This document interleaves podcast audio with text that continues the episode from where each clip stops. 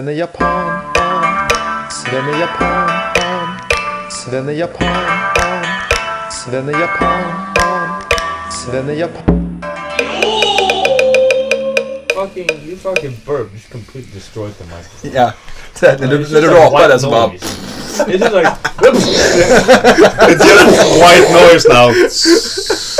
It. Fucking blew out.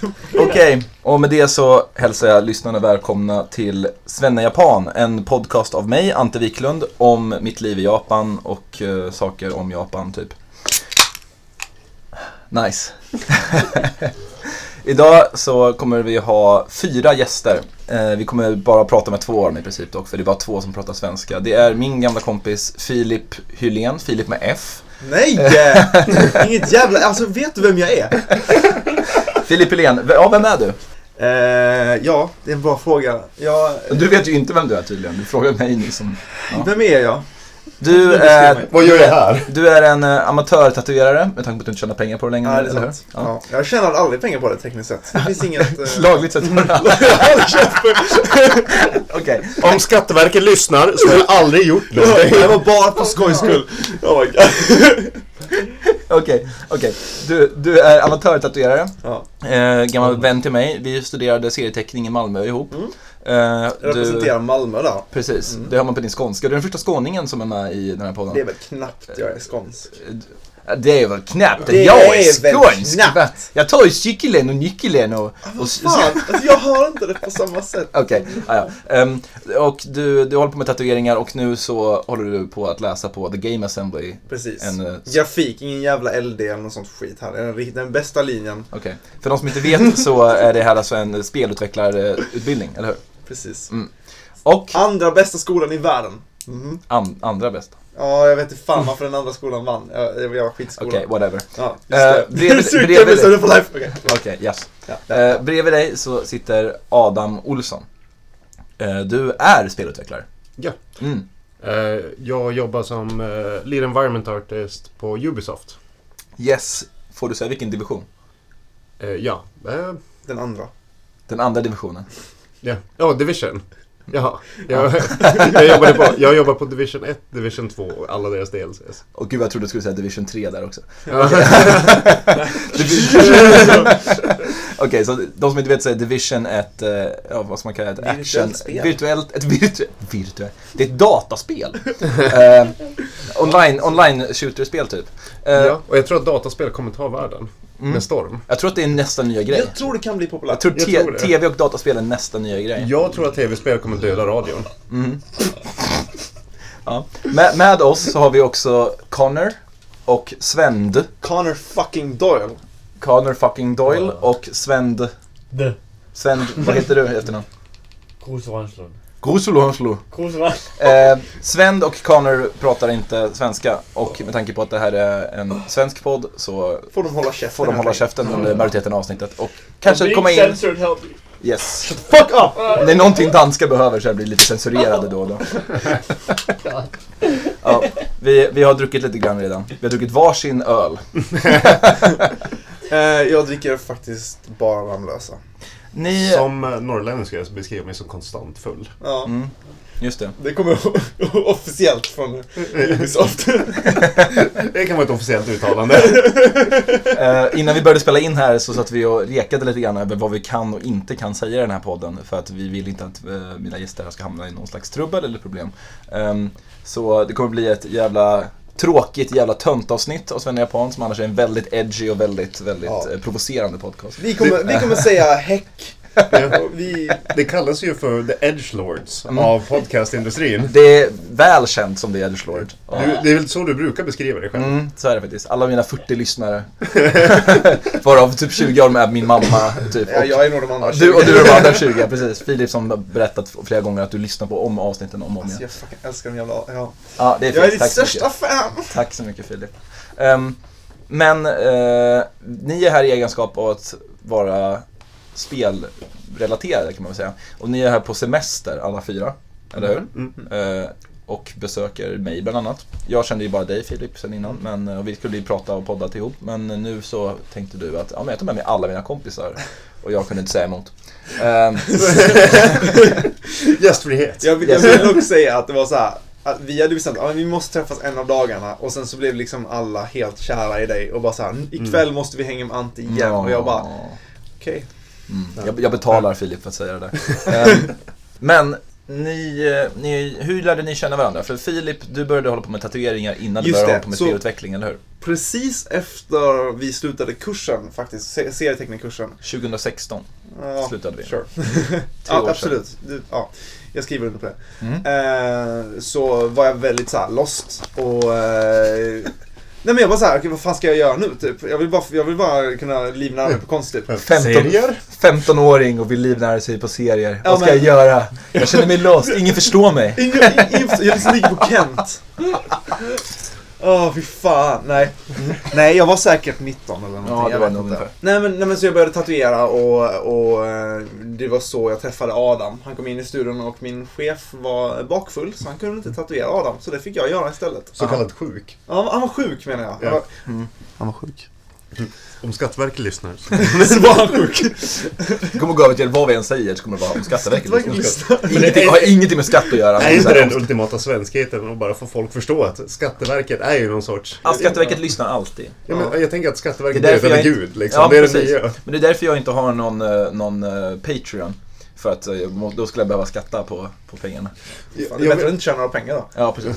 Jag, Bättre, bättre att tjäna någonting. Ja, precis. har ni hört om den nya? Alltså nu kommer jag dra in på ett annat ämne. Vi, kom, vi kan få dra Nej, nej, tillbaks. nej, nej, nej. Men jag var...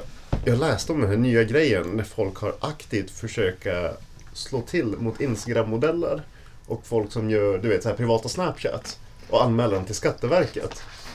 Så Gud, vad det, är- roligt. det är en ny liksom, internetgrej att försöka ta man betalar dem en tjänst för att sen kunna slå tillbaks på dem. Alltså det här är ju typ alt-right-rörelsen Ja. som... som Sköna har- snubbar. Sköna snubbar. Ja. Men de borde ju inte göra det. De, de vill väl inte att folk ska betala skatt? Det känns som att det borde, borde ju vara så här Jävla skatt, skattekramande typ vänsterpartister Ja, som bara så här. Fast jag tänker mig att liksom alt-right, de har ju liksom, deras relation till kvinnor är ju... Ja, okej, du tänker så ja. Och, du, och det är bara tjejer som använder Instagram. Tjejer är ju som tjejer är. Okej. De använder, de använder Instagram! Men hur som helst. Ja. Nu, nu, eh, men ja, vi, jag tog ju och skaffade en tatuering. Det råkar ju bli hos Filip. Mm. Min lilla mal, som jag uppskattar väldigt mycket. Ja, vi får se. Eh, här. Vad är det för För alla era lyssnare så kan ni bara stanna upp nu och titta. Vi är, på, en... vi är på tatueringspodden nu, där vi ska Ja. beskriva tatueringar. Vad fan är det där för någonting? Den är jävligt väldigt fin, men jag har svårt att se vad det är. Det är en, jo men det är en, eh, en moth. En mal? Mal. En mal med en cirkel. Gjorde han dödskallen också? Nej. Nej. Nej, det gjorde min kompis. Min, min kära kollega. Shut up Sven. Fuck up! Men jag kommer ihåg att första gången, jag råkade ju som sagt hamna med att tatuera med Filip. Och vi pratade första gången vi träffades Ja. nu för ganska exakt snart två år sedan. Så vi har snart jubileum. Ja. Eh, ja. Okej, ja. Bara första gången vi, vi träffades så började vi direkt börja prata om att... Om att Jag sa ju till dig att mitt, alltså, du i stort sett hade mitt drömjobb. Mm. Och ehm, ja, men vi började liksom spana om jag sa till dig att, att eh, ja, men om du någonsin behöver någon form av så här, tatueringskonsult på något sätt. Eller, så här, det, det är väldigt sällan tatueringar faktiskt ser realistiska ut i spel. Mm. Och att det känns autentiskt. Så jag bara så här. Local artist, det kanske blir liksom en, en ball grej av det. Eh, och det var liksom så här, ja, men vi snackade liksom, och sen så var det egentligen inte mer med det. Men vi sprang på varandra sen, när vi var ute på stan. Ja, och sen, sen så, jag vet inte, det har bara gått därifrån. Så har vi varit kompisar som dess. Ja, Men- okej, men jag, jag tänker att vi ska gå in på det här samarbetet som du gick in på. Men innan vi gör det så vill jag att du, du får gärna... Ja, Sven ska It's fine, don't worry. Don't mind me. Don't worry. Dansk jävel. Good luck. Um, Alltså, Okej, nu när han inte är här. Alltså, fan alltså. Dansk jävlar. Vad är med- kan Danmark Kan inte ta egentligen? med dem någonstans. ett utökat Skåne till söder. Mm. Alltså jag tror vi måste, vi måste gå in och styra upp det här. Så, Ja. Ja, okej. sorry. Okej, ehm, nej men eh, du sa att tatueringar ofta inte ser verkliga ut i spel. Ja, På vilket Mm. sätt?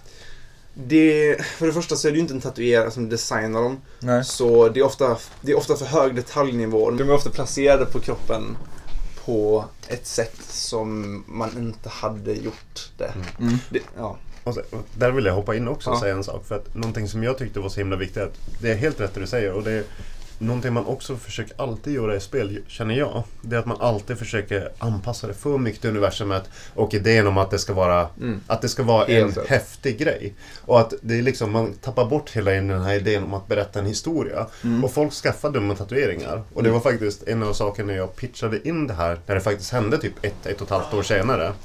Var med den här idén att, du vet, om någon skaffar en, en fiskman där Ja. fisken är liksom Det, är- det, är, det är en mermaid, det är en reverse mermaid. Reverse mermaid. Ja, ja. Ja. Och det är liksom, det är en sån sak du hade skaffat när du är 20 och du kommer bära med dig den resten av livet. Och det berättar ju någonting om karaktären du ska spela. Ja. Och när man gör tatueringar oftast i ett spel så fastnar man på idén om att folk vill känna sig häftiga. Jag vill Ja. bara ge Hjalmar en liten shoutout där. Hjalmar, eh, Hjalmar Ekberg. Hjalmar Branting. Ja, I, precis. ingen skrattar. Nej, det var kul. Ja. Mm. Tack. Tack. Tack Ja, för. Uppska- Du-. Du sa, det, det du sa, eh, vad var det som faktiskt hände sen då? För du sa att, att det var någonting som hände sen. För ni har inte kommit in på vad det faktiskt var Nej. som hände. Vad var det för samarbete som till slut blommade ur Så den här lilla det som hände. Ja, ehm, det var ju att jag hade helt enkelt... Nej, alltså jag vill faktiskt höra det från ditt perspektiv innan Okej. jag berättar Så, mitt. okej, okej. Jag kan berätta det. Kan du berätta det? Ehm, nej, men, men så som jag hörde så var det liksom så här att nej men jag pitchade liksom i, i The Division 1 så hade vi väldigt mycket lokala så här, street artists från New York. Eh, och eh, det... ehm, alltså, det är ju en bra marketinggrej men det är ju också... Det, det gör ju också att spelet ser bättre ut. Mm. Ehm, ja, det var väl typ så jag hörde det liksom. Att det var så här, nu kan vi göra detta. Hörde vad? För ni har fortfarande inte sagt vad det är ni pratar om. Det här är världens... Den här podden kommer bara leda... Det här kommer vara 50 minuter och sen kommer vi säga Vad gjorde ni? Så- Vi sålde knäck. Ja, precis. Så, Tatuerat knäck. Så jag har hjälpt till att göra tatueringarna till The Division 2. Ja. Så, designa dem. Mm, Okej. Så till kara- karaktärerna i spelet The Division 2 så Mm. var du och tatueringsstudion som du var associerad med på den Ja. tiden i alla fall, var med och, och eh, designade tatueringar till Precis. spelet. Fast det var Filip... Jag skulle säga att Filip var från den sidan den mest drivande faktorn. Okej. I att Ja. få det att hända. Mm. Ja, alltså det hade ju inte hänt om det inte hade varit på grund av vår kontakt. Ja. Mm. Ehm, Eller utan dig, för den sakens skull. Då har ni ändå båda två någon slags koppling till eh, AAA Games Development, eller vad man ska säga. Alltså utveckling AAA-spel. av AAA-spel, ja, precis. Och AAA-spel är alltså ett uttryck för, vad ska man säga, typ hög, högbudgetspel. Blockbusters, ja. Spelvärldens motsvarighet till eh, The Avengers Endgame. Mm. Som jag tänker att vi ska spoila här i slutet av... eh, nej, stopp! Jag har inte, jag har inte sett skiten, jag tänker inte titta på den heller. alltså om Thanos blir... Jag har läst alla spoilers. Nice. Jag gjorde det i morse. Ah, Ja, nice. Japaner, japaner, försvarande japaner, från sig vilt slående japaner och lika vilt angripande svenskar. Japaner som hoppar, japaner som kastar sig, japaner som... Vi går vidare. Did you run out of material suddenly because Yeah, you couldn't talk about Avengers? Ja, we're done. No. Eh, Okej, eh, ni har varit i Japan i ungefär 10 dagar nu. Mm. Vad är era... För det här är ändå en podd om Japan, på något sätt måste vi ändå koppla det här till Japan. Ja. Eh, vad, vad är era tankar om Japan spontant? Du, du har varit här förut Filip. Ja, jag har varit där två gånger innan. Mm. Och eh, det, jag vet inte. Jag, det var mest jag som pushade för att vi skulle åka just hit. Men det, var, det är lite såhär, det är ju drömresan. Mm. Det är liksom såhär, vad, vad kan man slå med att åka till Tokyo liksom? Det är svårt, tycker jag med. Det är svårt. Men, ehm, nej men vi, jag vet inte, det, vi har ju allihopa så jävla hektiska liv också. Det är så här, skola och fucking AAA-industrin. Alltså det, är så här, det, var, det var hektiskt att få det att funka. Men det gick fan till sist. Mm. Och eh, det är fan sjukt. Chips. Chips tack. Ja, men eh, då... eh, Du har inte varit här förut, Nej. Adam. Vi kanske kan börja med, vad är din koppling till Japan innan du kom hit? Alltså jag tänker att om man har något intresse av tv-spel så är det ju kanske så här väldigt stor chans att man ändå har någon slags koppling och intresse till, av Japan. Alltså det, det är faktiskt pinsamt nog från Akira.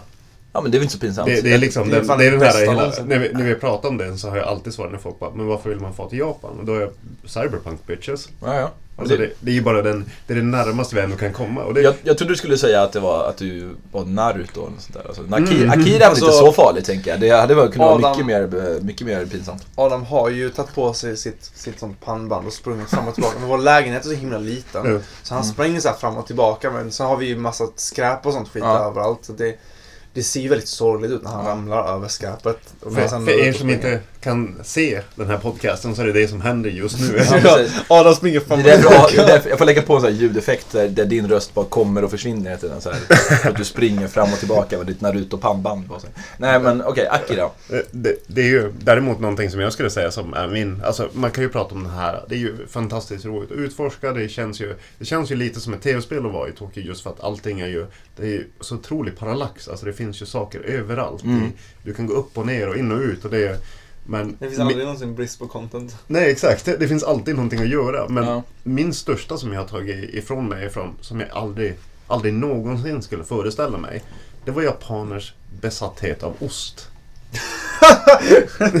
Ja, jo, du har Det, det, jag, man kan inte gå ner för en gata för, utan att se de här konstiga corndogsen. Vi bor dock i Koreadistriktet och de är sjuka i huvudet. Det, Vi det, kan, vi kan lägga till så här att ehm, det, som, det som eh, Adam och Filip pratar om här, det är en slags koreansk... Alltså det ser ut som en britt... En, Det ser ut som en corn det ser ut som en amerikansk corn dog, Ja. alltså en sån här liksom korv som är doppad i pannkakssmet typ och sen friterad. Mm. Men det är i princip bara en stor klump ost som är doppad i någon slags smet och sen. Enda dag ser man folk som tar bilder så bara har de Ja. så här ost som går som en sträng mellan... Det är en koreansk grej och ni bor i koreandelen av Tokyo. Ja. Grejen är att det går liksom inte, vart man än går så kommer man ändå stöta på den här osten. Ja. Och jag som är allergisk mot just ost tänkte att jag kommer kunna äta allting här. Och det är så här, jag beställer in majs, jag får ost på det. Du vet, jag beställer in kött, det kommer ost vid det. Och jag, jag, vet, jag var lite förvånad över det besattheten. Mm. Och det är liksom, jag, har, jag funderar jättemycket på om att det här är liksom början på en Men, alltså, fetma-epidemi. Det, är det garanterat. Jap- Japan är ju känt som ett, ett land som äter väldigt nyttig mat. Men de senaste 50 åren, pratar sedan andra världskriget och sen USA har fått en mer eh, liksom utpräglad roll i, i japansk politik och sam, samhälle och kultur. Så har också onyttig mat fått en större och större Men, ja. roll. Och därmed alla snabbmatskedjor och så vidare. Och så vidare. Och därmed också ost. Mm. Eh, och ost i Japan har en tendens att vara av riktigt, riktigt låg kvalitet. Det är ju Alltså, typ hamburgerost där. Ja, allting är de här fyrkanterna. Liksom. Det smakar Ja. kavlig, färsk, liksom, kavlig mjukost. Men Och fin, fejkost om alltihopa typ. Finns det något sätt som det finns någon sorts trappa för hur utvecklat ett land är? Du vet, du, du börjar inkludera kött i din kost. Du vet, Ja. alla har en bil, du vet, alla kan ha en pension. Och sen top tier, det är att man kan äta mycket ost. Ja, Är det liksom den här höjden av tänk, ett tänk framgångsrikt både USA och, eh, och Japan har väl typ skippat den här delen med att ha en pension som man kan leva på. För den tror jag inte är så bra i varken Japan eller USA. Jag tror att Fast det är som osten. i Sverige när... Ja. Jo, de hoppar direkt på osten istället för pensionen. Oh my fucking god, nu vill jag också berätta. Ja, men säg någonting då. Jag tror det är som i Sverige Aha. när eh, bananen kom. Och den skulle Mm. vara i allting. Ja. Jag tror det är så här att osten har kommit hit ganska nyligen. Mm. Och helt plötsligt så bara så här, vad kan vi, majs, Pff, ost. Japaner behandlar ost som hamburgardressing i fast format ungefär. Och Jag det, tänker, det, vi, ja, det är det, många som gör det. Ja, det, det du säger, du är, du är någonting på spåren. Just den där med svenskars relation till bananer. För jag Ja. kommer fortfarande ihåg kyckling Jakob så otroligt starkt. Har du, har du ätit det? är det Flygande Jakob eller? Flygande Jakob? Ja. Och den är, Min absolut, det är min värsta fiende inom matlagning. Jag, det är det värsta jag vet. jag, jag, Jag, jag hade, hatar Flygande Jakob. Med passion. Vet du vad jag hatar? Ja. Rasism. Det är det Filip vet. ett starkt Ja, motstånd. ja, jag tycker inte om, jag, ni kan quota mig på det. Jag vet att det är en edgy liksom, grej att säga, men Ja, jag ja, tycker ja. inte om tar inte Inte sexism heller. Det här är ju Edgelord-podden alltså. Mm, det. Här är, är Edgelord Jag på måste med säga, Ante Wiklund. Sven, Sven har ju varit på toaletten väldigt länge nu. det är ju typiskt danskar. Ja, Sant. Vänta, då tar jag hans... Nej, Kan man prata om onani i den här podden? Ja. Du får fråga, du Adam, det är han som, det är han som har restrikter- restrikterat oss. Ja, tack så mycket. Vi kan dela lite på den här fejkölen här. Ja. Ja, för mig har det varit verkligen det och en annan sak. Det, Jag har en sån här, osten är den roliga grejen. Mm. Och det som jag tycker är lite tragiskt att se, det är liksom eh, att alla hemlösa är gamla. Ja. Det, det är lite så här, det uppdagar, alltså först idag började jag tänka på det att man, man förstår att det är någonting, det du nämnde tidigare med att det är ett fruktansvärt dåligt pensionssystem. Ja, jag, jag tror det i alla fall. Jag har inte så jättebra koll på just Japans pensionssystem. Men jag vet att Japan har inte mycket till välfärdssystem överhuvudtaget. Vad, vad gör du? Men micken, jag sätter den precis vid micken. Ja, det är onödigt. Ja, Där då. Ja, bra. Okej, men där har vi lite tankar om Japan lite snabbt då. Filip, Ja. den tredje gången du är i Japan nu. Ja. Vad, vad är din upplevelse? Har det skilt sig från de andra gångerna? Ja. Eh, vida byxor har blivit jävligt populärt Mm. sen jag var här första gången. Bland tjejer framförallt. Ja. Jävligt Okej. snyggt tycker jag. Ja, det är skitnice. Jag bara väntar tills det kommer till Sverige. Eller, det, det finns mycket på Det är i. Sverige en del också. Ja. Ja, I Göteborg det- har det varit rätt vanligt också med här stora flu- liksom, Kanske bara jag som är rättad vida byxor. Har, har du tänkt på det? Jag har tänkt på det jättemycket som det här med att, du vet, japaner klär ju sig. De har ju liksom, jag kan se lite som vi redan gör i Sverige med modet, men de gör det bättre. Ja. Och det, det är liksom, det är mycket saker som japaner gör bättre. Till exempel chili dogs. Visst, jag ska det. Ja, nu får, nu får ni berätta. Det är så jäkla mycket i världen som vi så här, vi bara Ja visst, eh, man kan ju bygga ett Eiffeltorn men Japan bara swoopar in och bara säger ja fast vi gör den 13 meter längre. Och orange och vit. och för vi bara så här, vi gör den så jävla mycket bättre. Okej, vad har ni mer här borta? Chili dogs. Okej, det verkar ju nice. Vi, vi tar det och gör det bättre. Det, jag vet, en call-out. Whisky. Ja, Alltså restaurangen Cod, jag vill bara göra en call-out till den bästa chili doggen någonsin. Vad hette restaurangen? Eh, COD. Cod. Ja, den är, Vad exakt betyder en chili dog? För jag vet, inte- jag vet inte vad det är. det är verkligen bara en varmkorv med chili på. Och det, Alltså liksom så här, chili, inte frukten utan liksom så här utan gryta liksom. Chili con carne. På en korv. på en Ja. hotdog. Ja, okej. Och det var nice. Alltså, jag har inte provat den än. Jag har bara hört han prata om En. den i tio dagar. Ja, okej. Men Ja, det, är ju lite, det är lite som det vi har pratat om, som där du säger med Eiffeltornet. För jag Ja. kommer ihåg att när vi var där så skämtade vi jättemycket om att eh, Japan kommer bygga ett Notre Dame. Ja. Nu har det brunnit ner. Precis. De bygger ett nytt som är mycket bättre. Och... Notre. Dame! Notre Damer. Eller så bara i med Tokyo Tower så är det bara såhär Tokyo Notre Dame. Ja, precis. Tokyo Church. Tokyo Tokyo Tower, Tokyo Church. Ehm, Det hade inte förvånat mig om Tokyo skaffade sin egen påve. De bara, alltså ni har den västerländska påven, vi har superpåven. han är mycket bättre. Det, det kommer vara Han Obama. förgriper sig inte på barn. Lite kan, kanske klipps bort. Nej, nej. jag, jag, jag tänker mig att, för vi har pratat jättemycket om det. På no, av någon anledning under den här resan har vi pratat fruktansvärt mycket om Obama. Men jag tänker att han kanske blir den japanska påven. Han är såhär hederspåve han. Ja, för jag tänker att de bara så här, ja men vi vill, Obama. vi vill one-uppa, vad heter han nu, Benedictus någonting. Ja. Och de bara, men vi fick Obama. Han är Benedict våran, Cumberbatch. ja, ja, den nya påven. Ja. I, i, jag tror att det är i Mexiko va? ja, precis. Just det. Jag tror han faktiskt är från Mexiko. Det är ett spansktalande land. Nej, han är från... Påven är från typ... Uh, det är Sydamerika någonstans. Det är, Ja, men det är väl typ Mexiko. eh, Mexiko till Nordamerika faktiskt. Okej. Faktiskt. Rätta till, rätta till sina glasögon. Ja, alltså jag var ju jätteseriös men ändå skönt att du, att du, du fick ett tillfälle där att kucka mig. En äkta japan vet alltid allt. Adam, du är ändå den av er två som har en eh, erfarenhet av att faktiskt utveckla open world-spel. Mm. Jag tänker att jag ska ge dig den uppgiften. Du har varit i, Tokyo i tio dagar nu. Tokyo är en stad som har en väldigt mycket egen karaktär, även om man jämför med resten av Japan. Om jag ger dig uppgift att konstruera ett virtuellt Tokyo. Mm. Eh, tänk dig att du ska göra ett nytt spel, vi kan kalla det Division 3 Tokyo. Helt bekräftad av Ubisoft. Division Tokyo. Division Tokyo. Nej, men Triokio. Du ska utveckla ett spel där Tokyo är världen och det är ett open world-spel i en stor stad. Vilka delar av Tokyo tar du med och hur tänker du för att försöka förmedla känslan av Tokyo? Jag tänker, I den här idén så tänker jag att jag kommer låtsas som att det är Fast and the Furious Tokyo Drive. Som som Drift. spe- Tokyo Tokyo Drift. Ja. Ja, där bara jag, där aj. jag kuckad. Ja, där blev du kuckad. Eh, nej men jag, jag vet inte, det finns väldigt mycket saker som när man bara går om- omkring som man ser att det finns tydliga regler på hur man skulle hur man skulle se Tokyo. På samma sätt som man skulle se även New York eller Washington DC. Mm. Så finns det den här att till exempel det största faktum jag kan se det är att varenda del av Tokyo har ju en egen karaktär, en egen atmosfär. Mm. Det är väldigt särskilt från varandra.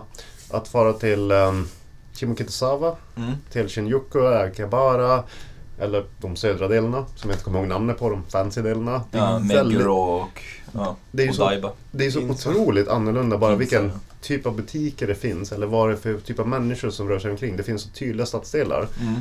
Men sen också det faktum att två saker som jag hade sett som väldigt tydliga. Mm. Det är ju den största det, det är att smutsen får hålla sig på bakgatorna. Och Mm. Tokyo handlar väldigt mycket om fasader. Mm. Så det är vad man kan se utåt är det viktiga.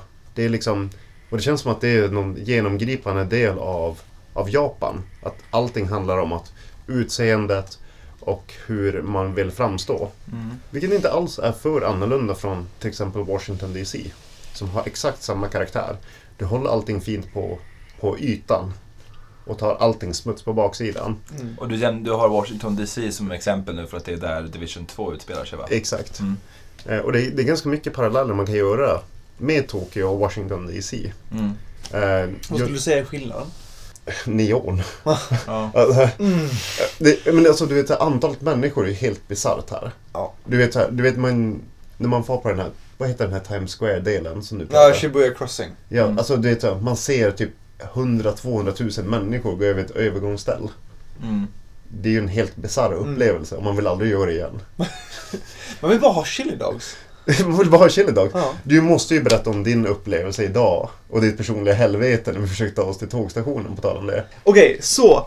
Vi kommer ut från lägenheten. Och självklart så har ju alla jävlar haft den tanken. Så de kommer till, eh, fan heter den inte Shinjuku utan vad heter det området vi bor i? Koreatown. Shinokubo. Ja. Mm. Och det är såhär, varenda jävel ska ta en bild med de här jäkla corndogsen med ost i. Mm. Och det, alltså det är så jävla mycket folk. Alltså vi, vi, vi går kanske 200 meter. Och det tar typ 40 minuter. Och jag var såhär, jag klarar inte detta. Hur fan vad jag inte pallar detta. Alltså så här, jag, jag, jag älskar Tokyo. Liksom så här, jag har varit här nu, det här är tredje gången jag är här. Men det där är fan för mycket. Alltså vi kommer ingenstans. Mm. Men det, det faktiskt tar mig tillbaka till det här med...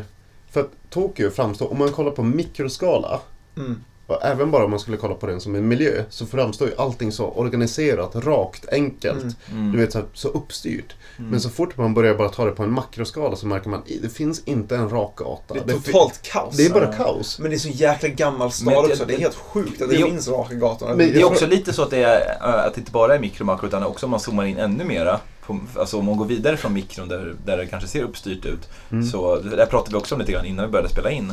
Väldigt snabbt så inser man att eh, mycket av det här strukturerade och uppstyrda av Tokyo är liksom nästan lite av en fasad. Alltså det, är Mm. liksom, det räcker med att vara här ett litet tag innan man börjar inse att alla de här köerna som finns i tunnelbanestationen Mm. eller tunnelbanetågen och sånt, de är inte så jävla mycket värda som de kanske ser ut. Och folk, folk är inte så jävla uppstyrda som det kanske ser ut. Och det hänger så här gamla sladdar över, över alla gator och liksom Ja. allting är likt. Man märker att man fortfarande är i Asien. Alltså, Men det det ärligt jag känner det så mycket liksom. med den här, alltså så här, med, med weeb, weeb-kultur. Ja. Det, det är ju väldigt så här.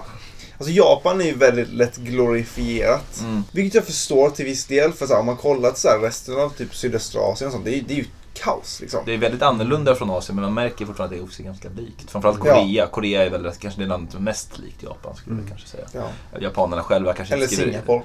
Ja, Singapore kanske också. Hongkong närmar sig väl men det är väl också fortfarande lite för kinesiskt för är japanerna. Japanerna själva skriver nog inte under på den här liknelsen. Nej. Men ehm, om vi fortsätter då med Okej, så du, du, du har några punkter nu. Mm. Vad är din första punkt då på saker som du tänker efter om att göra? Du har, du har det här med fasaderna är viktiga snarare än, än eh, the back alleys. Men det är ju liksom att allting ska framstå rätt på ytan. Precis. Och så fort man liksom rör sig därifrån så börjar allting fallera. Och jag tror att det är liksom... Och det är väl lite samma att om man pratar om de här olika stadsdelarna. Mm. Någonting jag tyckte var intressant, och vi pratade om det tidigare med osten. Mm. Att man kan se liksom att, att Japan, jag får en känsla av att den har börjat få en tydlig så här. Det finns en lågklass, en medelklass och en överklass. Ja. Och medelklassen har börjat gå in i den här, vad vi skulle säga, liksom europeiska eller västerländska idén om en du vet, man äter ost, man har en bil. Jag vet inte vad mer som är medelklass här. Men, Man men har då, jeans. man har jeans, fyra byxor, Man har en fru. Nej. ett och ett halvt barn. Ett och ett halvt barn. Men, Volvo, är, är det ett barn i rullstol då eller?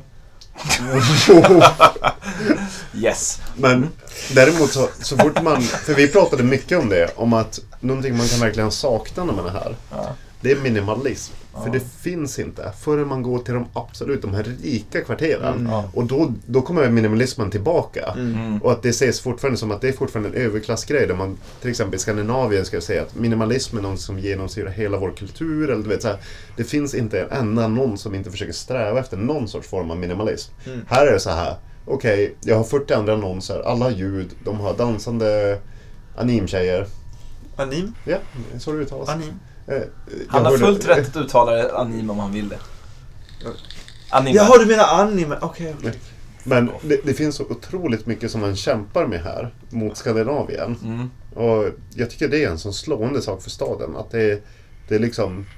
minimalism finns bara om du är väldigt, väldigt rik. Ja. Ja, för du har plats med en stor yta som du kan sätta en Ja. pytteliten Bara det, bara det är ju en grej att, att, att ha yta är Ja, ganska... allting är ju en fight for space. Det är en fight for space verkligen. Men det där är intressant just för alltså, skandinavisk design är väldigt inne i Japan. Och framförallt just i den här eh, övre medelklassen. Och så det, här, det, det du säger med att man måste komma ut i de här lite övre medelklass och överklassområdena. Som till exempel Setagaya där jag bor.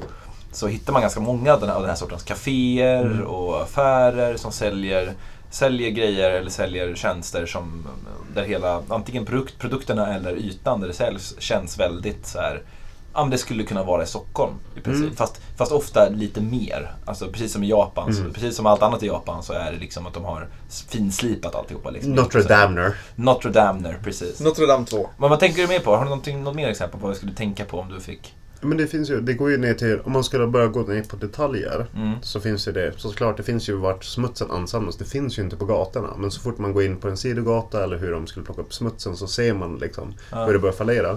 Men någonting jag såg väldigt tydligt det är hur graffiti används här i staden. Ja, ja. Om att det är väldigt, väldigt undangömt. Och all graffiti som är gjord här är gjord för att göra snabbt. För Mm. att det, är liksom, det finns så otroligt mycket folk här. Så Ja, att, mycket stickers. Mycket stickers, Mm. för det kan man ju bara slamma på. på.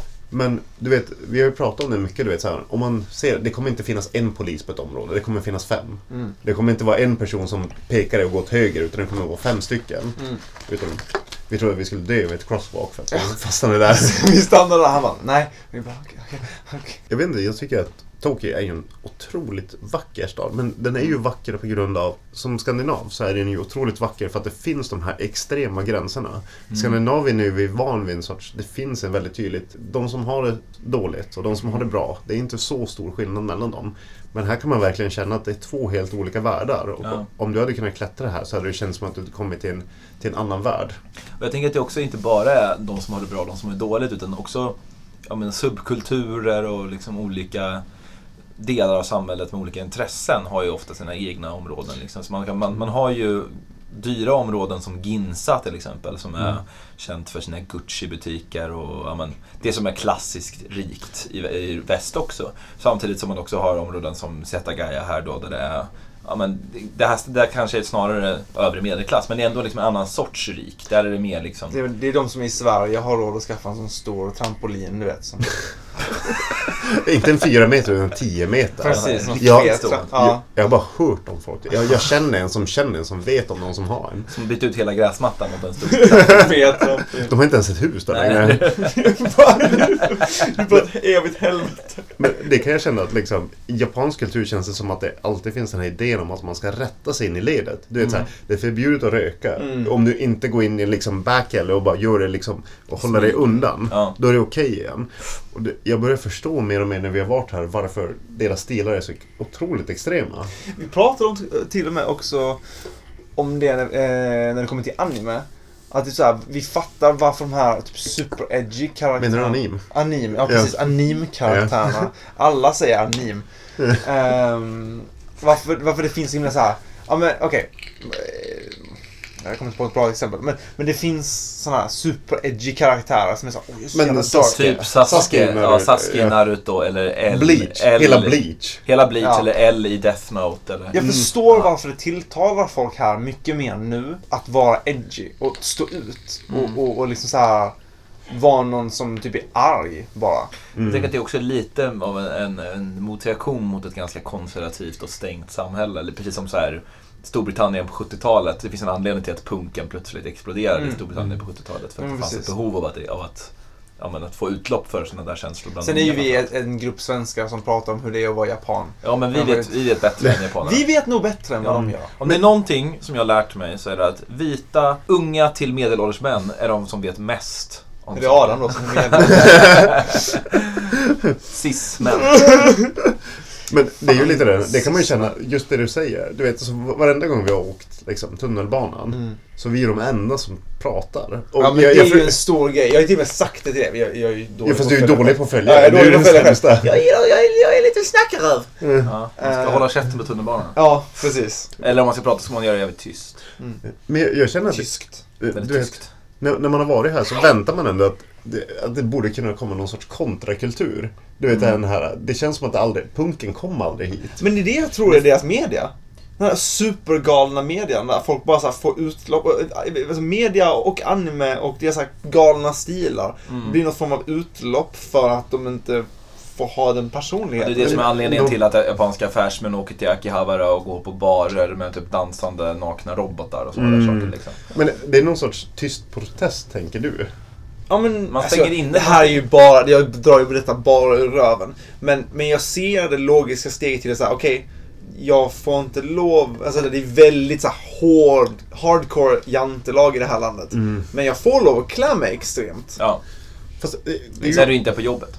Ja, precis. Då, då jävlar ska du... Ja. Ja, fast på, ta, på tal om det, det, det har vi pratat mycket om. Om tatueringar i Japan. Ja. Det, det måste vi komma in Ja, på men jag, att vi- jag, jag hade faktiskt tänkt att vi skulle gå vidare på det. För du har pratat lite om, din, om dina tankar som spelutvecklare om Japan. Om vi går in på dig Filip, som ändå har mer bakgrund inom tatuering och sånt. Mm. Vad, vad, är, vad är tankarna om tatueringar i Japan? För det, alltså först och främst så kan man väl säga, för de som inte vet det, så är tatueringar en ganska tabubelagt i Japan fortfarande. Absolut. Det är ju så himla förknippat med Yakuza. Ja, den Och japanska och organiserade brottsligheten. Ja. Mm. Och eh, alltså, grejen är så här, man märker att den yngre kulturen, alltså den, den yngre generationen alltså, kommer in i det. När vi varit eh, i, vad heter det, Shimokitazawa. Mm. Mm, så här super-hipster-område med typ massa second hand-butiker. Då ser man ju Tokyos Södermalm kan man säga nästan. folk. Tokyos Möllan. Ja, det också. Ja, fast utan knivmord och bombningar och sånt. Ja, precis. Eh, Och renare. Ja, fan, ja. Det är en bättre version av Möllan. Ja. Det var till övre medelklass Fast istället ingen, för... Japan har inga jävla uteserveringar. Inte en enda Nej. jävel. Det är väldigt ont om uteserveringar i hela landet, men det kanske beror på att det också är ont om plats. Ja, jag tycker de måste driva några byggnader för att ha fler Jag håller med. Ja. Ja, Skitsamma, fokus. tillbaka till tatueringar. Mm. Den yngre generationen har ju definitivt de här, det vi skulle kalla hipster-tatueringar idag. De har små, flera små tatueringar överallt. Mm. Ehm, det man sällan ser det är ju hela sleeves. Ja. Eh, liksom när allting sitter ihop till en enda stor grej. Det, det måste ju vara kopplat liksom, till maffian. Och det, det fattar man ju. Man vill inte liksom... Man vill inte se ut som dem om man inte är, om man inte är maffia. Man vill liksom. inte dra sig den sortens kopplingar om man inte faktiskt är en Ja, del av det. Men Nej. det är lite bisarrt som skandinavier att se liksom bristen av tatueringar. För det är ju så här. Vi är väldigt tatuerade i Vi är Skandinavien. otroligt tatuerade. Alltså du vet när man, så fort man får någon annanstans och det, det känns ju extra starkt här. Mm. Så blir det, det väldigt tydligt hur mycket tatuerade vi är. Mm. Men det är så här, vi är typ, ja, förutom Sven, så är Men- vi allihopa tatuerade. Så Han vi, är, han är en fin kristen pojke. han är en fin kristen Får jag tillägga här att jag är faktiskt inte heller tatuerad. Också en fin kristen pojke. Jag. Fin, fin krisp pojke. Fin krisp. Um, Okej, krisp. med det här i bagaget nu. Tatueringstankarna och utspeltankarna. Mm. Då har jag en uppgift till er. Det här kommer från ingenstans, nu är jag inte förvarad till er.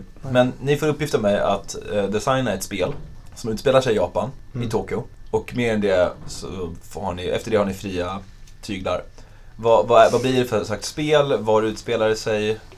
Det första jag kan säga direkt är att det, detta spelet kommer innehålla bullet time. För att fan Yes. vad det behövs mer bullet time i spel. Varför försvann det? Jag saknar bullet Va- time. varför? Ja, vad, hände, vad hände med Bullet Time-spelen? Efter Max Payne så Efter, exploderade det. efter Red Dead det. Redemption 2. Men Ja, som alltså, släpptes för ett halvår sedan. jag, Fan, vad tog det vägen?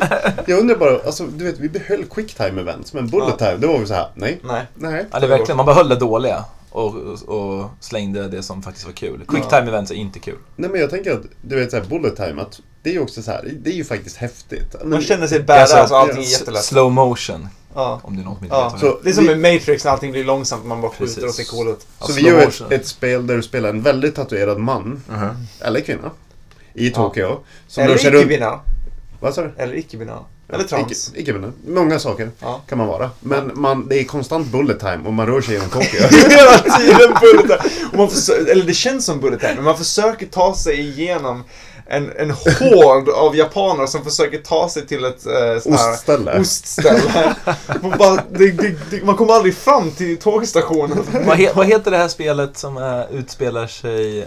Det, det rör, tiden går inte om man inte rör på sig. She's Ja. bullet time. Jeez, nej, Just det, jag tänker på uh, Superhot. Superhot heter det, Mm. just det. Mm. Jag, jag tror ju, alltså, uppenbart hade ju, alltså, om man ska vara seriös så hade ju uppenbart det spelet Tokyo hade ju varit tvungen att vara open world. För det är det som är ja. fascinationen med Tokyo, är Ja. att utforska det. Men vad, vad är det för slags open world-spel då? Pratar vi RPG eller det RPG-spel eller ett uh, GTA-liknande eller?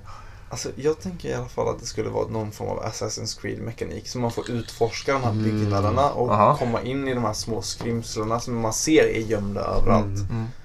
Nu är det inte jag som är Open World Environment eh, Nej, nej, här. ja. Men... eh, ja men om vi fortsätter på det. Alltså, vi, vi, det här var väl lite det, det tänkte väl också att vi skulle komma in på. Kanske, ha men, ja, men, men om, om, vi, om vi fastställer då att det är, det är ett open world äventyrsspel helt enkelt. Mm.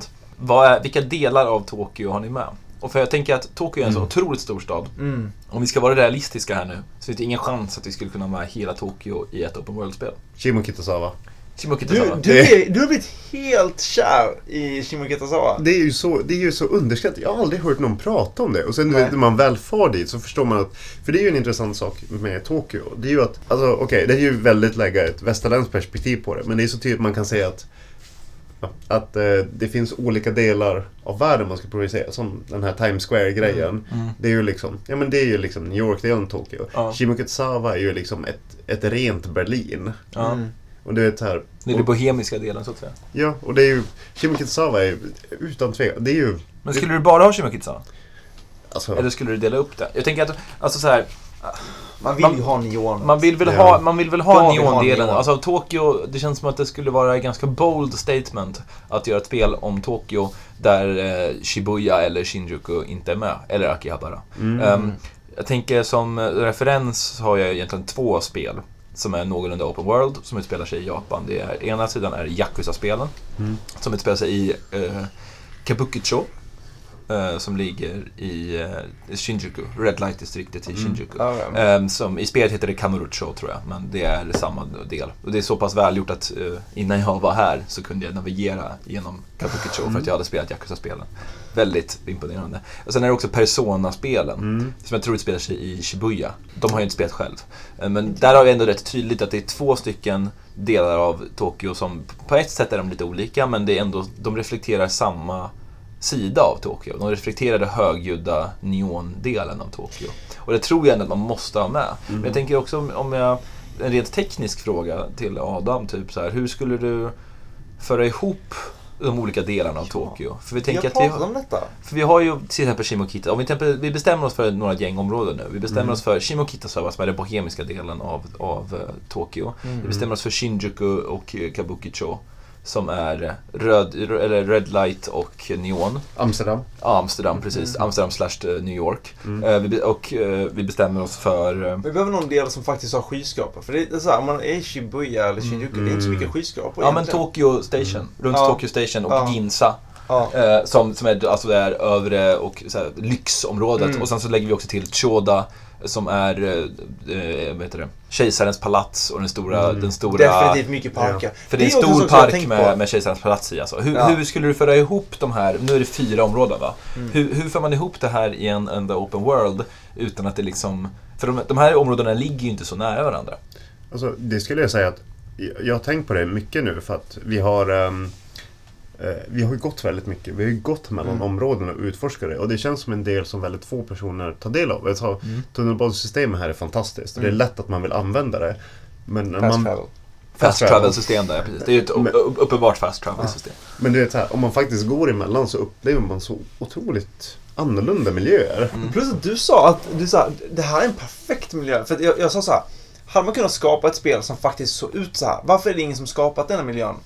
Och du bara, men jag tror det hade fungerat skitbra. För att det är så himla mycket ehm, att man bryter the line of sight. Det Mm. finns inte så många himla, så här jättelånga gator som man bara ser ner för hur långt som helst. Utan, ja, Jag, jag det. kom på en till, till exempel bara som faktiskt mer representerar den här delen av Japan.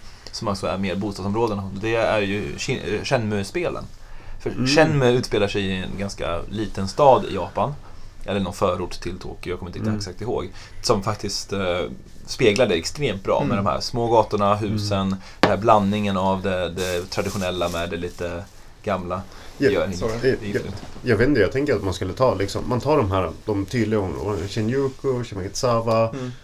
Shibuya och alla dem. Och liksom man behåller kärnan och vad som är viktigt med dem, man försöker återskapa dem ett till ett. Mm. Men jag skulle säga att det är otroligt viktigt att man behåller områdena emellan. Man gör dem typ en fjärdedel lika långa. Men man Mm. hittar ändå vad som är är kärnan av att röra sig däremellan. För det är Mm. det som får Tokyo för mig i alla fall kännas som Det är där att... man hittar guldklimparna. Exakt, vet, så här, man råkar stamla på en. Jag, jag var bara ute och gick här en dag och jag råkade gå in i en park som bara var liksom kyrkogård. Alltså Mm. otroligt, otroligt lång. Och jag vet att Mm. du har också stamlat på otroligt mycket saker.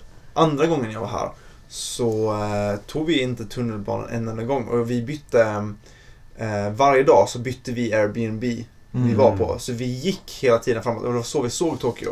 Och det är väldigt intressant att se hur de här olika stadskärnorna vuxit ihop. Man ser bara Mm. okej shit, för du vet när man, när, man, när man är i Malmö så är det såhär okej nu, nu börjar de, de höga husen dö ut. Mm. Nu lämnar vi Malmö. För man har den där instinkten med sig i ryggraden hela tiden och så bara, ja nu blir husen högre igen. Mm. Liksom, man går verkligen från stadskärna till stadskärna och man hittar, vi hittade typ en jättemysig liten restaurang som var så här.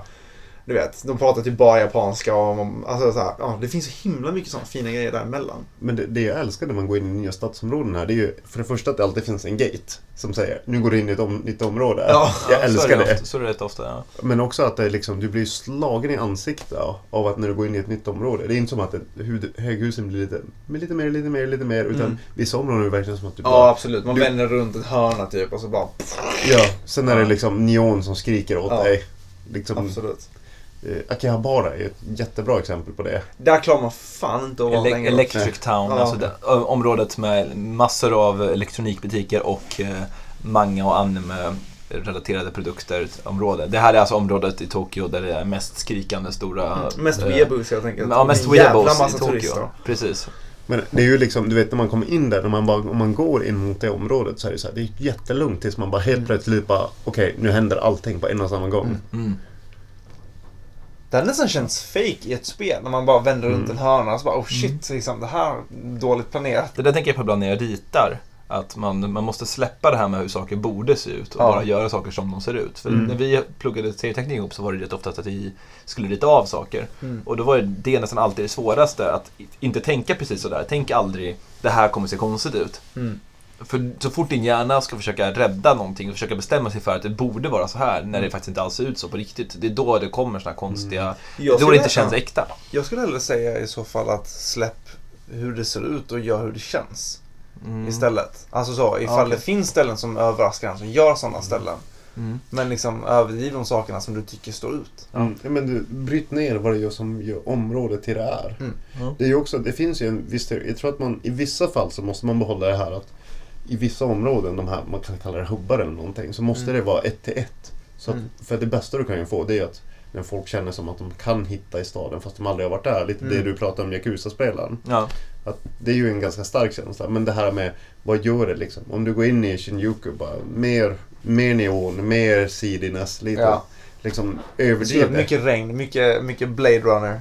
Det roliga är, och jag tänkte att jag det var en kompis som var här och på för ett som pratade om att han förstod aldrig riktigt varför folk var så överväldigade av Yakuza-spelens eh, detalj. Och Att, att så fort ett Yakuza-spel släpps och alla som har spelat Yakuza-spel blir alltid så imponerade av hur väl de har fångat eh, estetiken och känslan av Tokyo. Mm. Eh, han förstod inte riktigt det förrän han faktiskt var här. Och han faktiskt kunde fatta att nu förstår jag precis vad de menar. För det här, de har verkligen fångat det. De har fångat Mm. känslan av Tokyo. De har fångat de här liksom människorna som är överallt, de konstiga affärerna, exakt hur... Konstiga människorna. Konstiga människorna minst sagt. Ja. Men också hur, men hur byggnader ser ut, hur gator ser ut, så här små gator. Och också, också så här, på ett sätt så tycker jag att Yakuza som ändå har en eh, ganska konstig...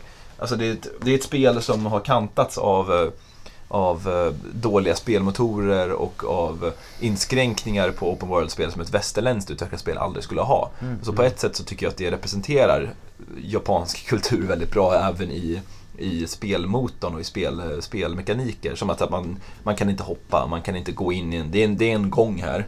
Men man kan inte gå in i den för det skulle, då skulle det vara jobbigt att göra det. Utan det är bara en osynlig vägg. Mm. Sådana där saker som, som försvann ur västerländska spel i princip Mm. helt för typ 10-15 år sedan. Det finns fortfarande ganska mycket kvar i Yakuza. De har börjat ta bort det mer och mer. Men det var en del av det som lockade mig till den spelserien. Att det var på ett sätt, det var väldigt japanskt. Inte bara i hur det såg ut utan också hur det kändes och hur det spelade. Mm. Precis som Shenmue-spelen också. Jag vet inte, ni har inte spelat Yakuza-spelen men jag kan absolut rekommendera dem. Framförallt efter att ni har varit här. Men just det du säger där tycker jag är ganska intressant när man pratar om... För jag har fått för mig, jag har faktiskt ingen aning om det är så. Men du vet att eh, japansk spelutveckling är ju man skulle nästan kunna säga, den, inte, den är inte äldre för vi har hållit på lika länge. Ja. Men du vet, de fick en mer etablerad bas. Och nu Ja. känns det som att de har lite fastnat i ett sätt att tänka på. För nu har de fått de här, den här väldigt tydliga japanska idén om att det finns en väldigt tydlig mentor som driver någonting. Mm. Du vet, man gör saker på ett visst sätt för det, man har gjort det nu i 40 år och varför ska man förändra sig? Och i västerländska spel så har man väldigt mycket varit tvungen att hela tiden tänka om. Ja. För att vi har, en, vi har en liten yngre och du vet efter spelkraschen vi hade. Och jag vet inte om det är den spelkraschen 83 för de som inte vet när Atari släppte E.T. till exempel. Ja. Ehm, så ehm, var vi tvungna att liksom tänka om och bygga om på nytt. Mm. Så det, jag tror det är lite det du går Jag in tror på. att det, det, det är väldigt samma. Och det där är väldigt tydligt för hela japanska kulturen. För det där är ju inte bara spelindustrin utan hela japanska industrin. Vi hade det japanska ekonomiska undret på 80-talet. Kanske till och med början på 70-talet. Så 70, 80 och 90 typ. Mm. Eh, när Japans ekonomi exploderade och tjänade hur mycket pengar som helst. Och Japan blev den här, det här landet som, som skapade mekanik, eller säga, som skapade elektronik och, och så vidare som var från framtiden. Alltså det, och den bilden finns fortfarande kvar av Japan lite grann. Att man har liksom, ja men, det finns robotar i Japan och så här, det finns Gameboys som inte finns någon annanstans finns bara i Japan för att de har kommit så långt mycket längre i elektroniken. Och det där fastnade Japan i rätt mycket tror jag. För, för det är ju inte så i Japan idag längre. Men eh, där tänker jag att en rolig grej på den, då ska vi göra ett call till ett, ett svenskt företag som jag tror att kanske många har sett. Japanfoto. Ikea. Jaha, okej. Okay. Japanfoto. Ja. Jag vet inte om det är ett Malmöföretag eller jag tror att det finns lite överallt i Sverige. Men när man uppenbart har velat bara ta namnet Japanfoto för att det ska låta lite mer futuristiskt. Jag tänker det också, det var en koppling till Fujifilm där också tänker ja. jag kanske också. Sånt där. Du lyssnar på Sweeney Japan. Fan vad jag hatar att vara lång i Japan. Man känner sig alltid, inte bara lång utan typ stor. Ja, Man känner sig alltid i vägen. så jävla i vägen hela tiden. Jag är lite besviken att jag är så, att jag är så medellängd här. Eller du vet, här, jag kanske är tre centimeter längre. Och det är så här, man bara... Fast det, det är ju roligt att se dig försöka anpassa dig till landet. Men jag älskar detta landet. Alltså, det är verkligen så här, jag, jag älskar att vara här. Men fan, det ser hela tiden man bara går med typ huvudet helt krökt ner som Gollum. Jag, jag skiftar ju alltid från att älska det här landet till att absolut hata det. Vilket känns som att det kanske är så det är när man älskar någonting väldigt mycket. Att man faktiskt också, att man faktiskt också har en tendens att hata det ganska mycket.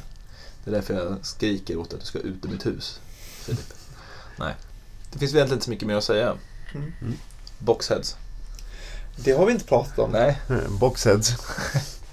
Ja, vi kanske ska säga det. Vad, vad är boxheads för någonting? Boxheads. Vi gjorde, de, nu såg ju inte ni kanske det, men, eller kanske. Nu såg ju inte lyssnarna det här utan vi, vi gjorde en... Ja, vad gjorde vi med händerna? Vi Vi, gjorde vi gjorde en liten fyrkant. en halv fyrkant väl med så som man, fingrarna. när man gör ett hjärta så använder man ju två händer och så Ja, sätter det- man ihop dem. Fingrarna och tummen till hjärtan. Fast vi Ja. gjorde det som en fyrkant istället. Som en halv fyrkant som man sätter ihop till en fyrkant. är, ni, när ni kom hit så började ni tjata massa om boxheads. Vad är boxheads för någonting? Okej, jag, jag ska låta dig få beskriva boxhead. Men jag vill säga att kontexten till det att vi börjar prata, det är ju såklart att när man kommer hit så känner man sig lite fish out of water. Det finns ju mycket västerlänning man ser, men man Mm. är ju väldigt klar minoritet. Mm. Ja, Och det fick vi oss att börja prata om, om rasism mot skandinavier. ja. Vilket, ja. Ja, så tydligen, mm, vad var det då? När skandinavier kom till USA under den stora utvandringen Mm. så blev vi kallade boxheads för vi hade så fyrkantiga huvuden. Och vi hade ju, eh, jag hade ju värsta emotionella berg och dalbanan när jag fick reda på detta. För jag var så här, vad fan? Vi har inte så jävla fyrkantiga huvuden. Om, ni, om man någonsin sett en albino indier så vet man att de är jättefyrkantiga i huvudet. Jag rekommenderar, googla albino indier. Alltså det är, det, de är jättefyrkantiga. Vi är inte fyrkantiga alls. Men det kanske inte var så många albino-indier i USA helt enkelt. Nej, det var nog inte det. Nej. Det var nog brist på dem. Ja, det, det jag, det jag tycker är så fantastiskt roligt det är att jag och Sven då som är från Danmark på den här resan. Vi anammar det här jättehårt Ja, alltså, direkt. det är- och du, det- började, du blev så otroligt förolämpad. Ja, men jag, ty- nej, jag, tycker det, fan, det- jag tycker det är riktigt nice. Ja. Att vi, så här, vi har vårt eget n-ord. Ja, lite så. Boxheads. B-ordet. Och med From a det, box to another box. Nej, men, nej, men jag tycker det är kul nu kommer Sven har- tillbaka, då kan vi göra boxhead allihopa. Jag, jag tycker det är kul Hallå? att Boxheads. jag hade ingen aning om att vita människor hade sin egen så här racial slur. Men förr, när, i- framförallt i gamla USA, så var det ju, då var det ju rasismen väldigt mycket mot typ italienare, irländare, eh, svenskar, skandinavier. Alltså det var ju det som det som vi idag ser som en gemensam grupp av typ vita människor, det, så var det ju verkligen inte för. Det var ju uppdelat, man, man hatade pola, polacker, eller man hatade tyskar, eller man hatade ryssar och så vidare. Och så vidare. Svenska. Sånt som man Till idag skulle se svenska. samma svenska vita. Danska Eh, kan man förstå mer. Vi avslutar med att eh, jag tänker be Sven att prata lite svenska in i micken. Jag pratar svenska. Men alltså, jag pratar inte svenska, jag pratar potatis. Och eh, det är jag det. I don't know. Rost, rostfri låda. Rostfri låda, rostfri kyckling. dance monkey dance! Dance, dance for me! Do something funny Do Sven! har hilarious. lyssnat på Svenne Japan med mig, Ante Wiklund och med, Filip Hylén! och med, Adam Olsson. och med, Sven Kruse Hanslund. and with What? What's your name? Connor Doyle. Nah, just leave it. Connor fucking Doyle! Connor Tack så mycket. Bajele. Lyssna på Kungpodden om ni inte gör det. Det är min andra podcast. Vill ni plugga Kungpodden något? är ganska dålig faktiskt. Eller den är bra. Den är bra. okej. Den är rätt bra. Ja, den Ja. är, Den är inte lika edgelord. ja, den är inte lika, li, riktigt lika. Ja. Vill ni plugga någonting? Min, eh, min Instagram, eh, Filip Hylén Art. Filip Hylén Art. Där postar Filip sina tatueringar som han inte gör längre. Nej, Tatueringar och typ spelutvecklingsprojekt. Ja. ja. Filip. Hylén understreck art. Det är skitviktigt. Filip Hylén understreck art. Och Adam, vill du plugga något? Uh, Philips Instagram. Som är alltså Filip Hylén utan understreck art. Nej! Tack så mycket, ha det bra. Hej då.